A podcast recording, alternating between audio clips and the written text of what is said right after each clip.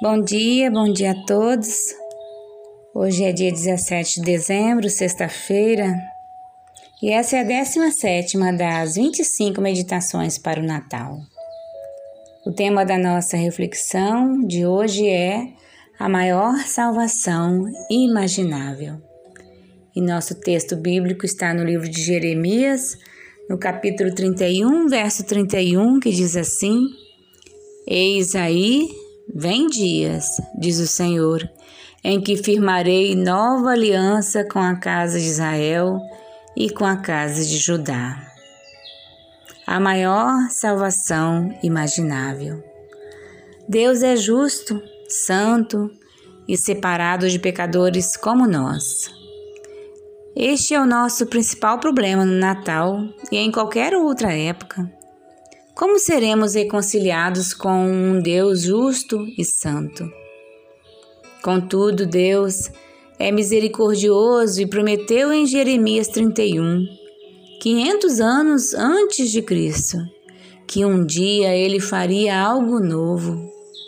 Ele substituiria as sombras pela realidade do Messias e ele agiria em nossas vidas de modo poderoso e escreveria a sua vontade em nossos corações, de modo que não seríamos constrangidos a partir do exterior, mas seríamos dispostos, desde o interior, a amar a Deus, confiar nele e segui-lo.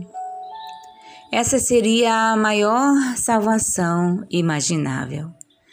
Se Deus nos oferecesse o gozo da maior realidade do universo, e então operasse em nós para que conhecêssemos essa realidade de uma maneira que pudéssemos desfrutá-la com a maior liberdade e a maior alegria possível. Esse seria um presente de Natal digno de ser cantado. Isto é, de fato, o que ele prometeu na nova aliança.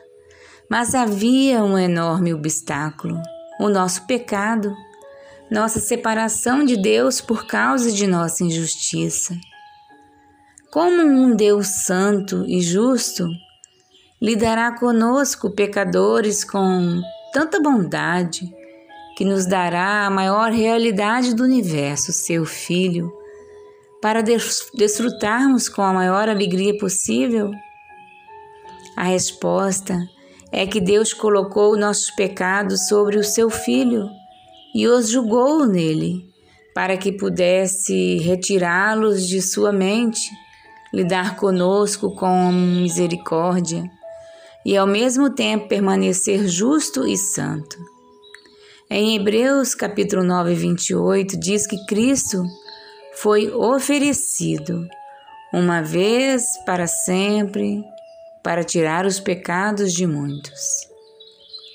Cristo levou nossos pecados em seu próprio corpo quando ele morreu, conforme 1 Pedro 2,24.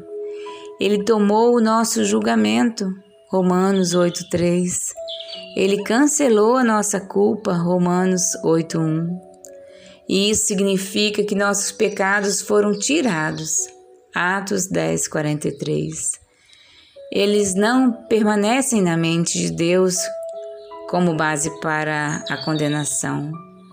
Nesse sentido, Deus se esquece dos pecados. Eles são consumidos na morte de Cristo. Isso significa que Deus agora é livre em sua justiça para nos conceder todas as promessas indizivelmente grandes da nova aliança. Ele nos dá Cristo, a maior realidade do universo, para o nosso gozo. E ele descreve sua própria vontade, seu próprio coração em nossos corações, para que possamos amar a Cristo, confiar em Cristo e seguir Cristo desde o interior, com liberdade e alegria. Esse texto faz parte da devocional Boas Novas de Grande Alegria, 25 meditações para o Natal, escrito por John Piper e publicado pela editora Fiel. Tenham todos uma feliz sexta-feira na presença do nosso Senhor Jesus. Que Deus nos perdoe e nos abençoe. Fiquem com Deus.